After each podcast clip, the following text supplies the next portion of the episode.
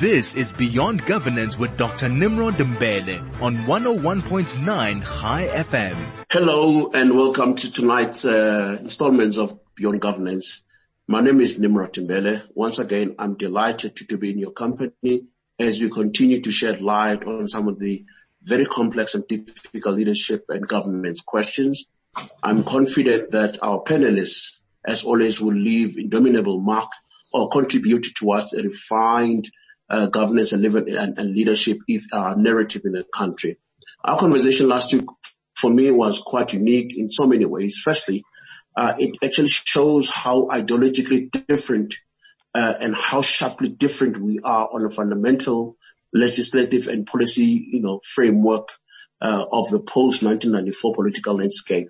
If you missed our show last week, uh, you know, don't worry, as we can easily down, download our podcast uh, tonight's conversation can be dubbed as a second leg or continuation of what we had last week with Herman Pretorius from the Institute of Race Relations then Mukoki from the South African Chamber of Trade and Industry, as well as, uh, uh, you know, Eric Stillerman from the London, London School of Business Online. Tonight's uh, conversation centers around what we could refer to as social compacts, which underpin any social cohesion in, in any society for that matter. Um, in our conversation last week, and obviously as a follow-up to that, um, you know, takes place at the backdrop of a senseless killing of, uh, you know, uh, black people in the in the states. Uh, this, in my view, nullified social contract in any society. Under any, any under any normal circumstances, people forego certain liberties on condition that social justice prevail and the principle on these uh, on, on, social justice um, should not be violated uh, uh, without any recourse. But we have seen in most instances principles of social justice are continuously being violated against minorities uh, in some in some instances.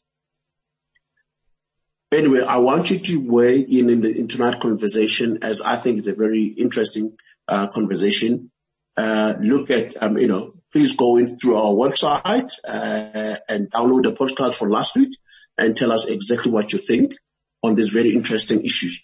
Our SMS line for tonight's conversation is around, it's on 34519 uh, 95 and, and, our telegram it's uh, 061 061 895 1095 and of course my email address is nimrod at hard.co.za.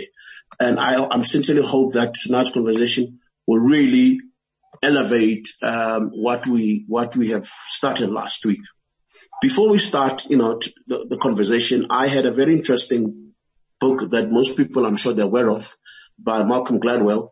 Uh, a book on, uh, well, I think the title is David and Goliath, which speaks of principle of legitimacy. And I think I thought how profound is that title or at least a section of the book uh, as, as, as relates to tonight's conversation. In that book, Malcolm Gladwell speaks of three, three, three things that um, anybody needs to pay, uh, pay attention to, particularly when you are questioning or you're about to deal with legitimacy. Firstly, it is about uh, people who are asked to obey authority have to feel like their voice has been heard. Okay. The second one is that the fact that law has to be predictable, you know, across the board, irrespective of your class status, your race, law has to be predictable. And there's a reasonable, and there's a reasonable expectation that the rules that applies today will be applied tomorrow without any prejudice. The third item uh, from Malcolm Gladwell's uh, in legitimacy book is, is, is referred to as as application of fairness. The, the implication is that if you are not fair or cannot be perceived to be fair, then people are not likely to stick to the social construct that they have signed up to. Which then said to me, legitimacy is fundamental about social, social contract between and among people. In a South African context, if you like, social construct finds expression in the constitution. We all know that. We have, uh, you know, you have a constitution that guarantees universal franchise. It guarantees freedom of expression, freedom of association, Over and above that, our constitution recognizes historical injustice, which has been perpetuated against majority of South Africans through colonialism and apartheid system. This for me begs the question, how do we forge inclusive growth while appreciating the historical injustices against, you know, majority of, of the country in the men that are black? And how do we forge social construct, you know, that is quite transparent? So that for me is something that through our conversation with the panelists would have to, you know, really interrogate. Over and above that, we know that, you know, we all entitled to our opinion, but, you know, we need to be factual in our, in our engagement. Um, talking of being factual, I pulled some statistics based on the, the, the, the, the research that was done by PwC on representation of executive at the JSE listed companies. In terms of racial representation, the, the, the, research by PwC argues that there's 10.2% of Africans who occupy, uh, you know, uh, senior executive positions. 1.7 of, uh, um, you know, CEOs are colored. 2.2% are Indian or Asian and 84%, 84, 84.9% are white. So that is according to research which was done by um, PwC. It also goes to say that of that figure, 3.1% of, of, of um, chief executives um, are women. And clearly that goes to show there's a huge underrepresentation of women uh, amongst or, or, or, in companies that are listed in JSE. The last source of, of uh, data that I pulled was the 19th, um, you know, uh, uh, the the Commission of of um, Gender Equality. That that was done in 2019, entitled "Transformation Makes Business Sense," and according to to that uh, report, is that um, 65.5% of positions were occupied by whites, followed by Africans at 15%, followed by Indians at 9.7%, followed by coloreds at 5.3%, followed by, you know, foreign nationals at, you know, at uh, 3.4. And basically you could, you know, these are, these are statistics that cannot be questioned unless you want to go into research methodologies and stuff like that. And that, which is not really the point. Let me take this opportunity to welcome some of our colleagues uh, who will be sharing this very interesting observations and analysis on these critical issues. Um, I believe we are joined in line by Justice Ndaba. Justice, are you there? And good evening.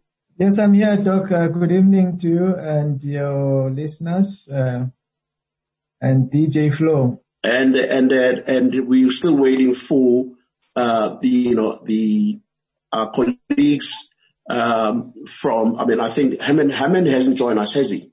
No, I don't think so. Okay, let me try and let me try and get hold of Hammond. Um, okay, in fact, actually still waiting to be logged, to be to to be allowed in. Uh, let me just see how we can run us as well as Eric Stillerman and of course Eric. Um, Hammond, yeah, thank you very much. Uh, colleagues, thank you very much for joining us. Uh, good evening, uh, Nimrod. Good evening Thank to, uh, Herman, welcome. Hi, Herman, can you hear us? Yes, I can. Okay, thank you very much. Colleagues, thank you very much for, for joining us. Earlier on, I'm not sure if you picked up my initial intro. Um, you know, basically I pulled out statistics that, you know, I want us to contextualize our debate around how do we bring about uh, inclusive growth in a context of structural inequalities in the country. So that for me is the basis for our conversation. I, I'm not sure if you, you were able to pick, you know, to pick up my initial thoughts. For an example, I pointed out that in terms of the representation of black um, executive at the JSE listed companies, we're only sitting at 10.2% of, of Africans and 1% of, of, of, of CEs are, are, are, are colored and 2.2% are Indian and 84% are white.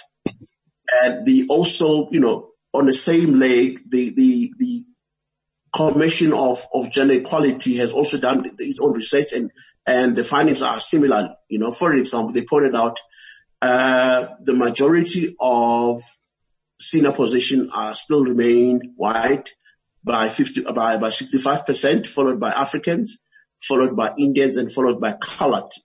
So, so that's the picture that I want to present as a factual, empirical evidence. And this for me begs the question, how do we bring about social con- contract amidst these structural inequalities? So I'm going to bring in, uh, you know, uh, uh, Herman, for example, as a, a point of departure. What's your take on that, Herman? Well, how I do we think, bring about, yeah, yeah? Yes, no, I, I think um, the, the question needs to be asked, um, why do we have exclusive growth or not even exclusive growth, but an exclusive economic situation. And I think on that score, we have to look at what has been excluding, um, especially black South Africans from joining the economy.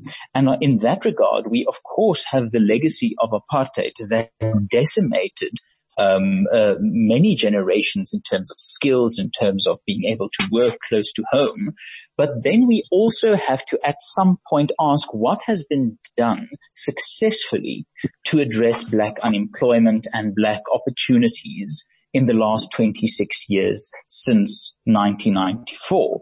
And if you look at where the successes have been, you find those successes really in the first 10 years of the ANC's governance between 1996 and 2007. I mean, for the years 2005, 6, 7, we got GDP growth above 5% for those three years. And if you think that one GDP growth percentage point equals to about 100,000 jobs, we created 500,000 jobs in those years. So we've been there before. We even got a budget surplus in 2007 and 2008, a remarkable achievement for a developing economy. If you look at the unemployment figures, you see that unemployment started dipping in those years. And if you look at the at the at the, at the uh, uh, gross numbers of black people that joined the labor force in those first 10 years, it was almost a doubling of black people heading into the jobs market.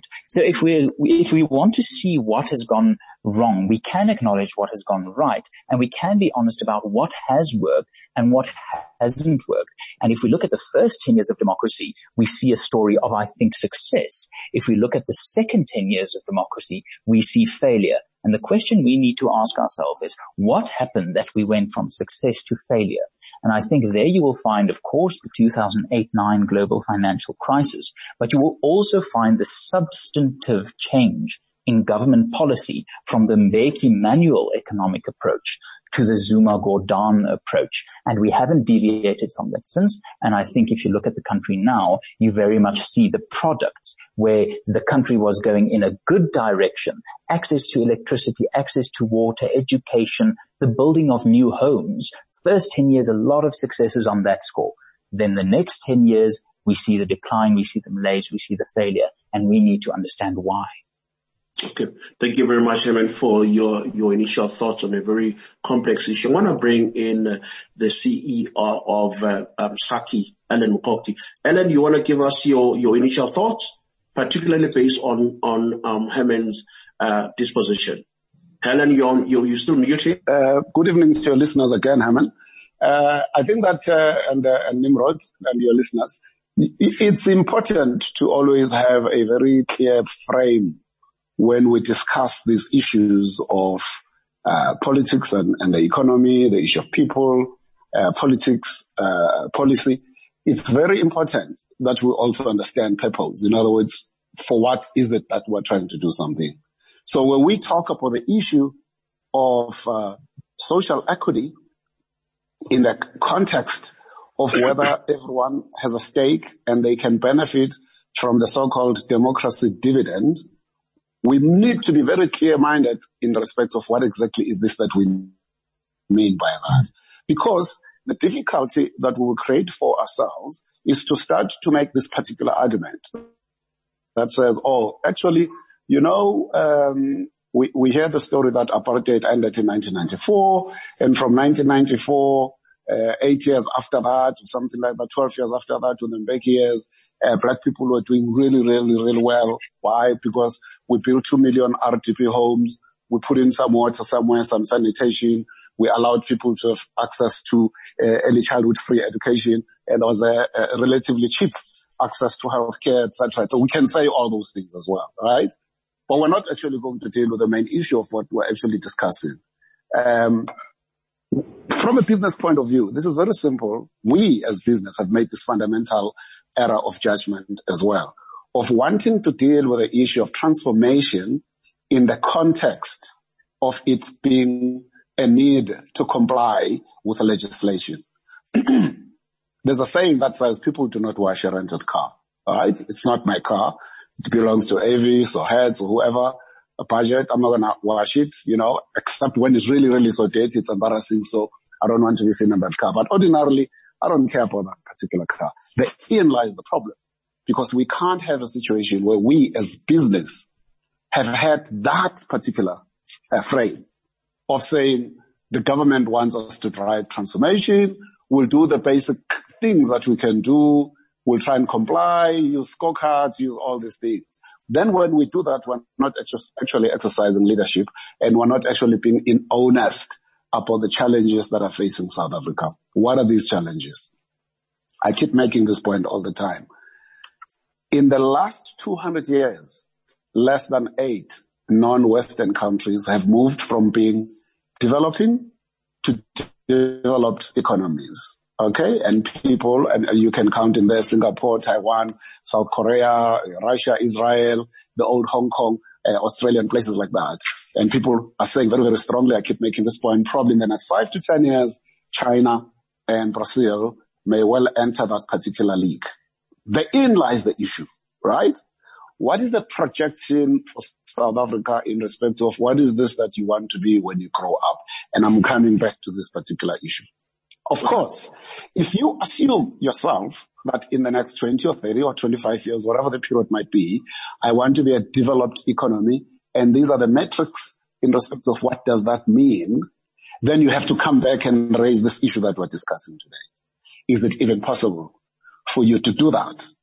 By leaving women behind, by leaving the majority of the population behind who happen to be black, because you did not give them opportunities to advance. You did not give them opportunities to develop at an economic level, in respect of skills, in respect of human capital, in respect of technology, in respect of all these things that are conditions precedent that will enable the economy to grow aggressively, right? So my friend there at Standard Bank, Sim Tshabalala, had we as business driven affirmative action and driven socio-economic empowerment, Standard Bank would be 10 times its size in South Africa alone.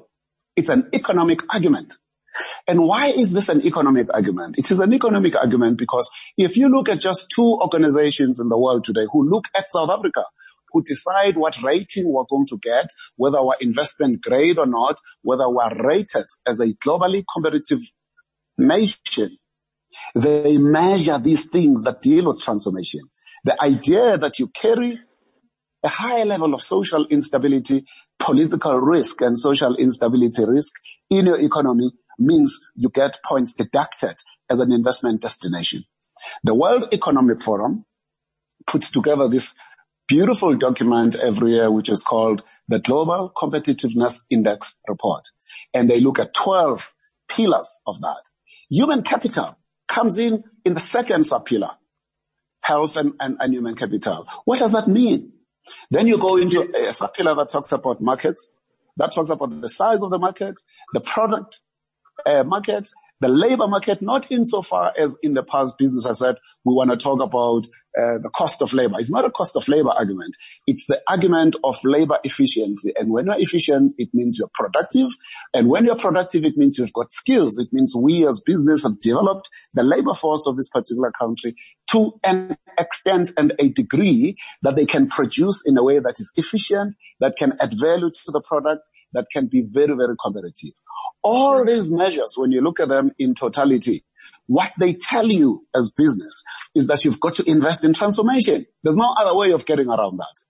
It Thank is you. not an argument.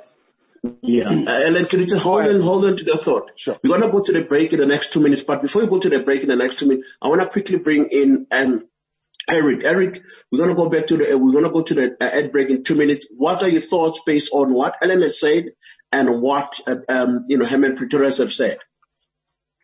Thanks, uh, Nimrod. Good evening, everyone. Um, yeah, I think that uh, combining what uh, Herman said, there was a lot of merit there in those first 10 years of the democracy. We actually did achieve certain things in terms of GDP growth, in terms of beginning the transformation process, and um, and then we went south, as we all know, from 2008 to date because of the world uh, global economic recession as well as uh, state capture. And then I happen to then also concur with, with Alan that a win-win um, uh, uh, approach to growth and transformation is ideal. I think my contribution after the break will center on how do we do that practically and pragmatically given the crisis of, of lockdown and COVID, uh, where so many businesses and the economy is struggling to survive and it's highlighted the actual poverty, inequality and, and, and, and unemployment and exacerbated all of those. Um, and, and what do we do now? How do we actually get it beyond the theoretical or ideological debate? What's the way forward? Thank all you. Right. Th- thanks. You know, maybe on my parting shot before we go, before you go to the ad break, let us be mindful of the fact that the Mbeki eras was defined as jobless growth. We have had growth, but growth that did not materialize in terms of of opportunities for vast majority of people. And that also, be, that is also a problem. And I, I, get a sense that we are romanticizing the Mbeki era without really understanding its limitation. We're going to take a break. Uh, we'll come back in a second. Tabo, let's take a break and pay our bills and come back. This is Beyond Governance with Dr. Nimrod Mbele on 101.9 High FM. Welcome back uh, on a very interesting Tuesday evening. We're joined online uh, by Eric Stillerman, uh, who is the CE at London uh, School of Business Online. Also joined by Herman Pretorius from the Institute for Race Relations, Mr. Alan Mukoki, who's a CE at uh, SACCI, as well as Mr. Justice Ndaba, who is an executive at Knowledge Anchors Group. The, con- the, the context of our conversation is the structural inequalities. And this begs the question, how do we as, as a collective bring about inclusive growth while recognizing that the fact that the country is not where it's supposed to be. Earlier on, I pointed out to a number of statistical evidence which suggests that we have not really moved a needle in as far as transformation is concerned. And the COVID-19 uh, scenario has just compounded the, the, the, the, the gains of transformation that we've gone so far.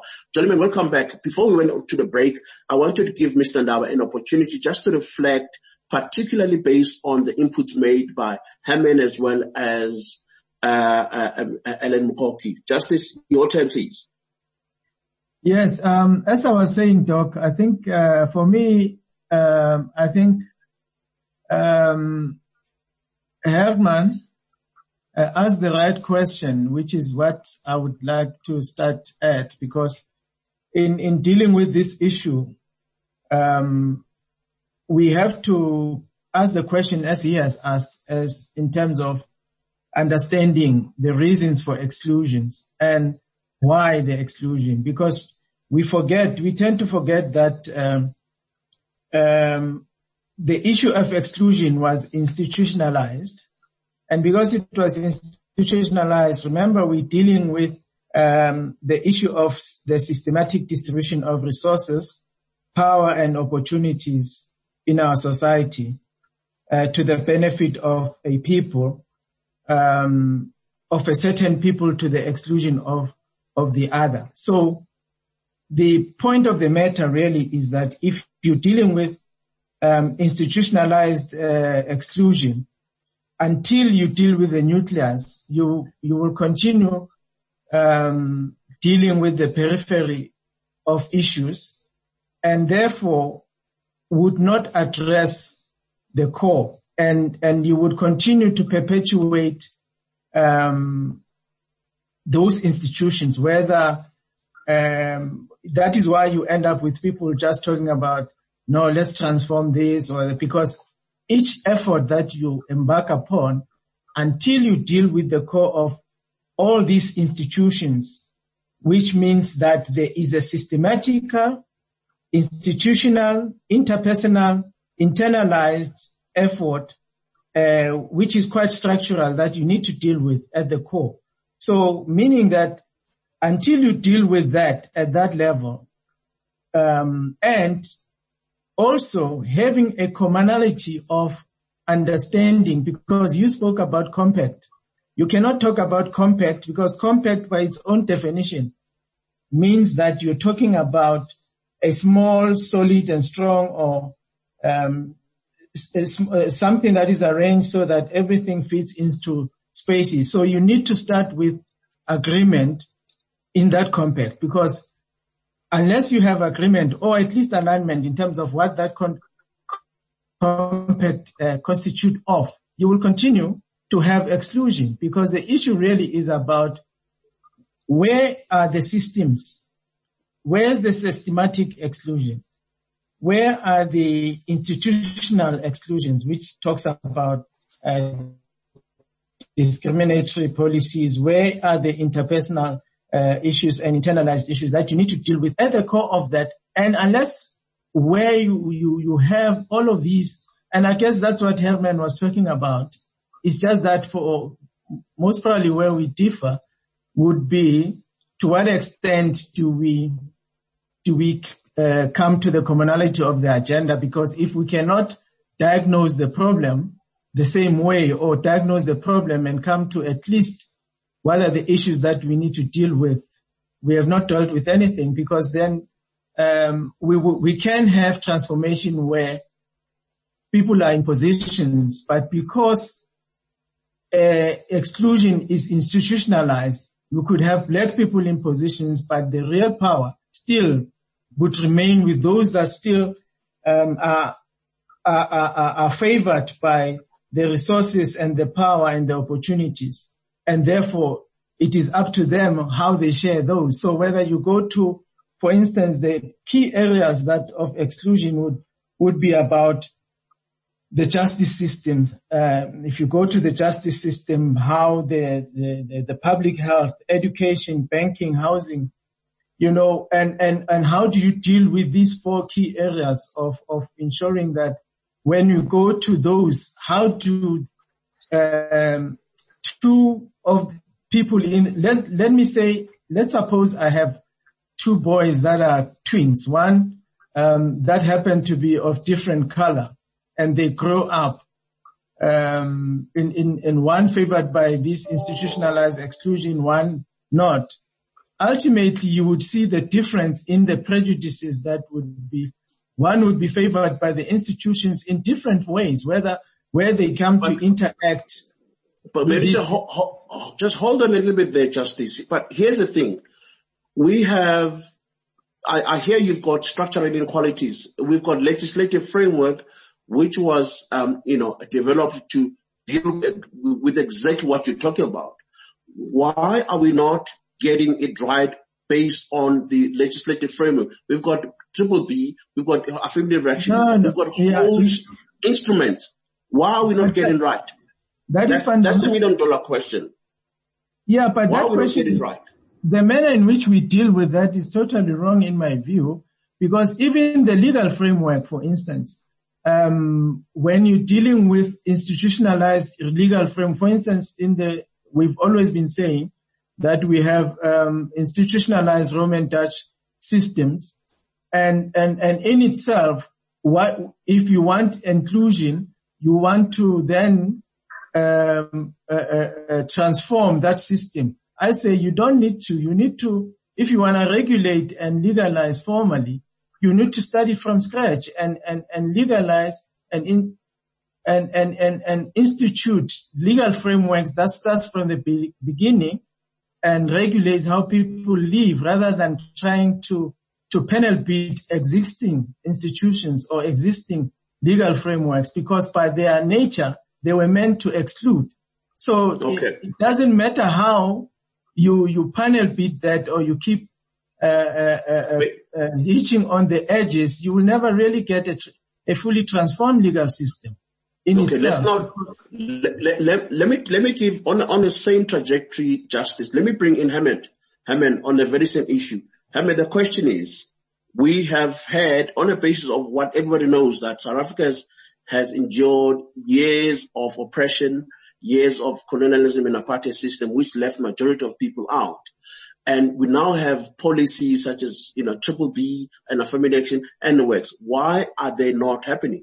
Based on the statistics that I've pointed out that so far we, we, we have on average based on the commission of, of, of gender equality that was, you know, the research that was done by also by also the PwC. We still have huge discrepancies in terms of representation of majority of black people in those positions. What makes that? How, how do we overcome that particular, uh, ceiling to a point where we've got truly transformation and, and inclusive growth as envisaged by everyone else? What seems to be the blockages, Herman? Um, awful policy, awful, terrible policies that favor uh, a specific elite and not the real people who need it. But Nimrod, let me let me pick you up on something there. You speak about jobless growth, and and and that is something that we've heard a lot about in this country. But I think it would be surprising if I give people the ac- actual facts. In 1994, in uh, we have 400, uh, 4.98 million black South Africans employed. Then during this era of so-called jobless growth, that number more than doubles to 9.362 million. So this idea of jobless growth really isn't backed up by the facts. But if we're going to look at what has gone wrong, then we have to ask ourselves, what transformation are we really interested in? Are we interested, the only transformation I think we should be really genuinely interested in is transforming poor people to better off people. Now in this country, if you are poor, the chances are more than 95% that you are black. That is a fact of history. Now the problem is with BEE, you have this policy. If we're going to talk about institutionalized racism, we have on the law books a situation where I, a 28 year old white Afrikaans South African who owns no property is by law considered to be advantaged, but our multimillionaire Mr. President, Mr. Ramaphosa is by law disadvantaged. So if we're going to make this a race thing, I think we are missing the point. Of course black people have suffered in this country. Only an idiot will deny that. But the question is at some point, surely, as Ronald Reagan said, at some point we can ask for the score. You've been play, you, you've, you've had these policies in play for how long? What are the actual results? And the painful reality is if we're going to continue with this this, this, this uh, failed policy of black economic empowerment, as long as we are going to try and make race the basis for helping people rather than need, then we are going to see failed policies. I would suggest what should go wrong, what, what, what should go right is instead of saying we are going to make government empowerment policy based on the color of someone's skin, we are going to make empowerment policy based on whether someone needs help. Why do we have a proxy for disadvantage when we can understand disadvantage itself so much? The problem is that if we're going to make race the basis of empowerment policy, then we are going to sit in a situation where politically connected elites can tick all the boxes because they are black, they do not have to tick the box, tick the box of actually being disadvantaged. Why can't we just make policy based on what disadvantaged people, the enormous vast majority of them being black South Africans will actually benefit from? If we're going to ask now, give us, give us a report card on what has worked and what has not worked, then no one can in their right minds argue that black economic empowerment has worked. Black unemployment is now higher than it has been, if it was, if it, it's now higher than it was in 1921. And if we're going to ask about what has gone wrong and what should go right. I'm frustrated by this constant insistence that somewhere someone must sit in a room with some government employee and design a plan as if South Africans are incapable of understanding what has gone wrong in their own lives and how to create their own opportunities. If you look at history and you look at the black South Af- uh, the black Africans in the south of America who were slaves, probably the, one of the groups in history the most mistreated and cruelly treated by any government.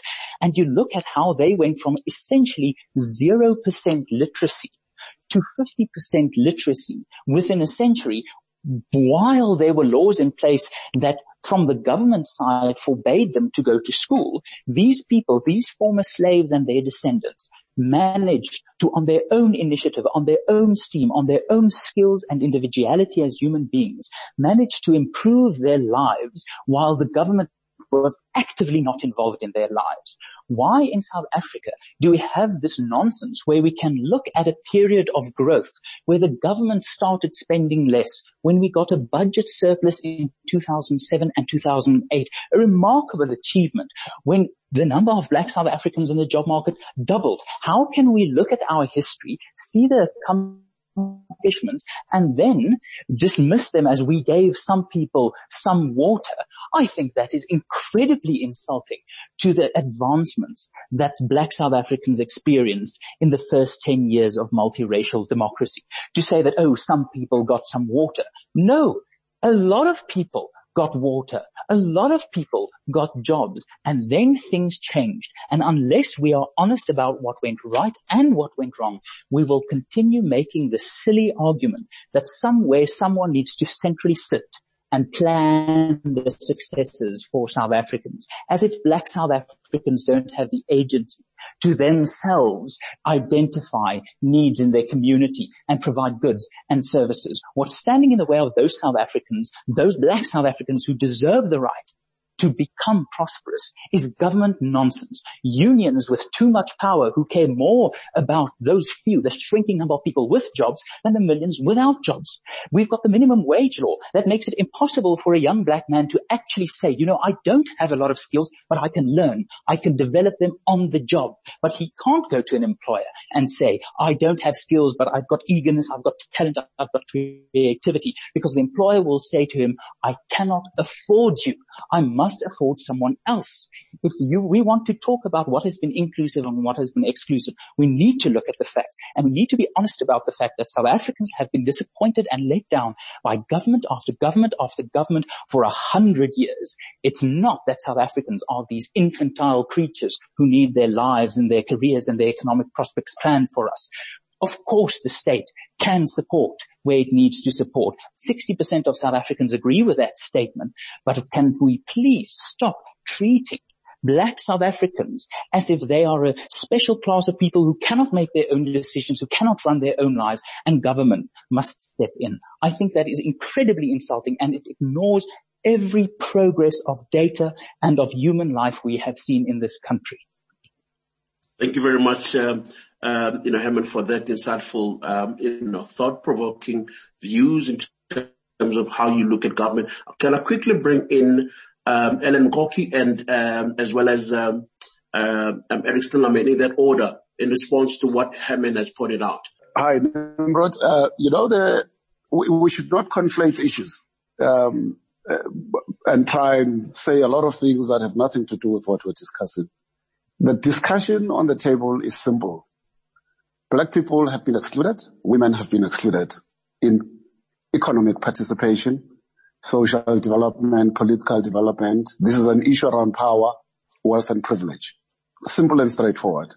You then have a history of that, of why that has happened. I spent most of my adult life as a senior executive and I've served on many boards of companies. You and I know how this thing works. Okay. If you want to drive transformation, you are not likely to be able to do that if you do not control the board. You will not be able to control the board of directors of a company if you do not control the shareholding structure of that organization. See, executives like me, they do what the shareholders want them. They do what the shareholders want them to do. So in the final analysis, what then tends to happen is that we, we, we minimize the importance of power, wealth and privilege. And who is actually running these corporations? And who is taking decisions, okay, around the deployment of capital, the investment decision, and whether we should, going back to your opening statement, whether we should have um, four women who are going to be at the board of level, or when we go to the C-level suite, uh, these are all the people who report to the CEO of a JSE listed company, whether we're going to have five or six black people there. These decisions are not by themselves objective decisions they have an element of subjectivity. Once we figured out that we're looking for someone who's a chartered accountant who's got 15 years experience as a senior executive, then we go for those people that look like us. This is exactly the structural problem that we need to fix. Not because from the side of business, we're trying to fix the black problem. We're trying to fix the fundamental problem of why this economy structurally is not performing at the level where it should uh, perform. I said in my opening statement, we need to make South Africa a developed economy. Many of these places that I counted earlier on, Singapore, South Korea, their histories start much, much more later than the history of South Africa. The only thing that has stopped South Africa from growing this economy, from addressing all these issues, is precisely the issue of excluding people from economic participation, from not giving them the skills that they need to do, from not taking the decisions. All economies are run on one uh, type of graph. On top of that graph, you've got what is called savings. These are monies that people are living in their banks. They put in insurance companies, they save, whatever the case might be. At the bottom of that line, you've got investments. In the middle, between savings and investments, you've got intermediaries. These intermediaries are wealth management companies. These intermediaries are stockbrokers. These intermediaries are the Reserve Bank. These intermediaries are the bank CEOs and the senior executives who take a decision whether I am going to fund your project or I'm not going to fund your project. I spend most of my life as an investment bank and I've given money to people. The decisions that we take at that level, whether we lend money or we don't lend money, are not only based on, ob- on the objective facts.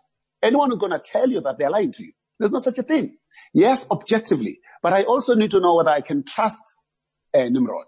And how am I going to trust Nimrod when I don't even know where he comes from? He didn't come to Wits with me. He didn't go to this university with me. He didn't come to that particular school with me.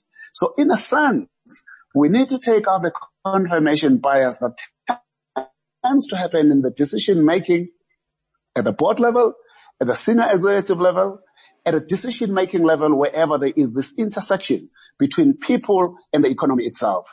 To simply argue a story that, well, you know, we're doing so well during the big years is really uh, trying to minimize the issue. We should take ourselves very seriously. We want to grow a South Africa that is going to be a, a South Africa that shows social equity, that is going to grow. You will not be able to grow this economy and address all the issues that the ratings agencies are downgrading South Africa for, and the World Economic Forum is downgrading South Africa for. We used to be like number 47. We're sitting way, way around the 60s now in terms of our global competitiveness index report because those pillars were not meeting yeah. and those pillars can only be met because we're driving the issue of transformation for economic development. You will not be able to do economic development if you don't grow big markets in your own uh, domestic environment because so many people don't have money. These jobs that we're all talking about, we, we don't have to, yeah.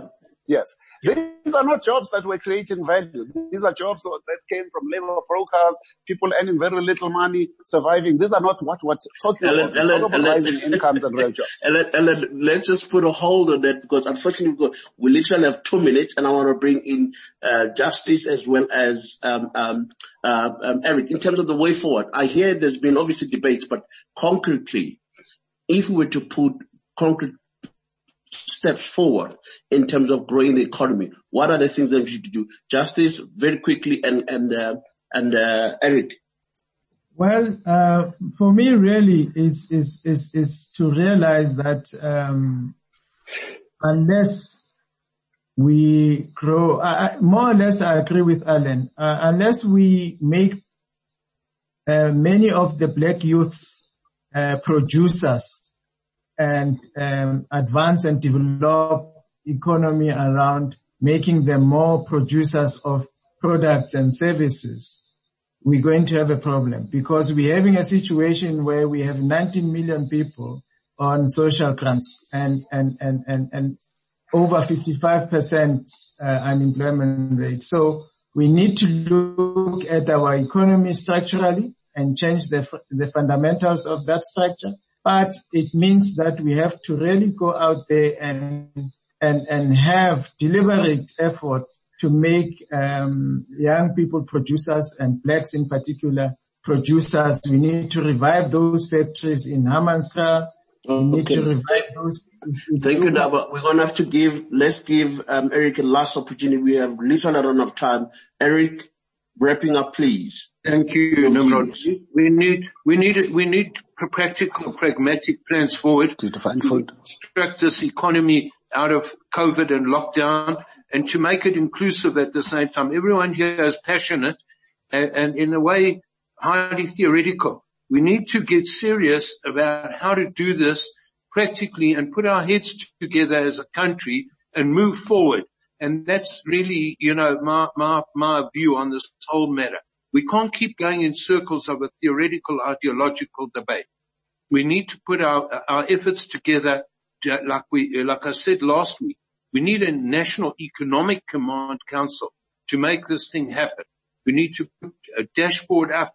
How are we doing on unemployment? How are we doing on poverty? How are we doing on empowerment, on transformation? All of these things. We need to make it happen. Thanks. Okay.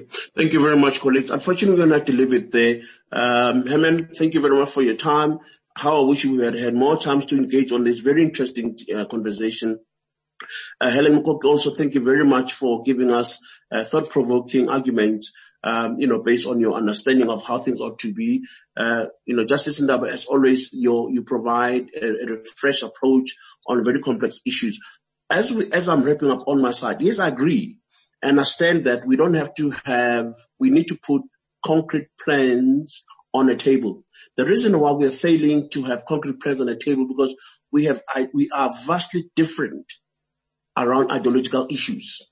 You know, until we, we, we, we put aside ideological differences and be more pragmatic on how you take the country forward based on merit and of course in the context of, of inclusion which bears in mind historical injustice because we cannot promote economic growth if you're going to ignore what has happened in the past. But in equally, we have to be, we have to be frank, we have to be firm in terms of what has gone wrong, fix what has gone wrong, and most importantly, we need to take decisions. And, and, and it's about leadership that takes decisions that are not popular, popular. Until business uh, stays in a firm, in a, maintain a firm position in terms of its position in relation to policy development. We're not going to see it anyway. So far, Alan, in my understanding, business, business has been sitting on a, on a side ways in terms of influencing policy decisions. Uh, we've seen so much rot happening in the past 10 years and business has been a beneficiary of that or some, some business practices have been benefiting out of it. We obviously need to get our heads together, concretely put together, uh, what um, Eric has put forward as a way forward. Um, I think, you know, we, we have no time or luxury of time to be debating uh, issues without necessarily putting tangible, pragmatic plans on the table that take this country forward, irrespective of race, irrespective of gender. We just need to surpass all those, um, you know, boundaries and, and put together a plan that will take the country forward. And, unfortunately, we're going to have to leave it there because we don't have much time. Thank you guys and well done for your contributions.